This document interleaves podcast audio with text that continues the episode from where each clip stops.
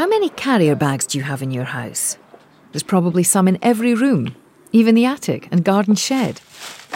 They're light, strong, water resistant, and cheap to produce. It's unthinkable that we could do our weekly shop without one. It's been estimated that every UK household uses over 300 carrier bags a year. Collectively, that's enough to carpet the entire planet twice over.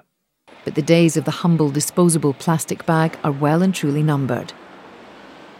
All plastic bags and packaging are manufactured from oil. In fact, each year, a twelfth of the world's oil production is used to produce plastics, and over a third of that is used for packaging. The production of these bags generates a huge amount of carbon dioxide. It's been calculated that if we could halve our bag usage in the UK, we could save a quarter of a million tonnes of carbon dioxide emissions each year.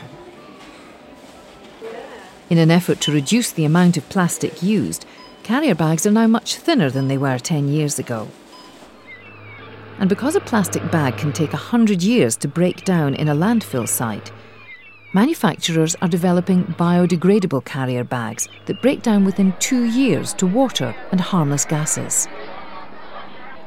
Not all retailers offer them, though, so if you have to use disposable bags, try and recycle them. Most supermarkets have special recycling facilities for this purpose. A carrier bag made from recycled plastic reduces the amount of carbon dioxide generated during manufacture by two and a half times.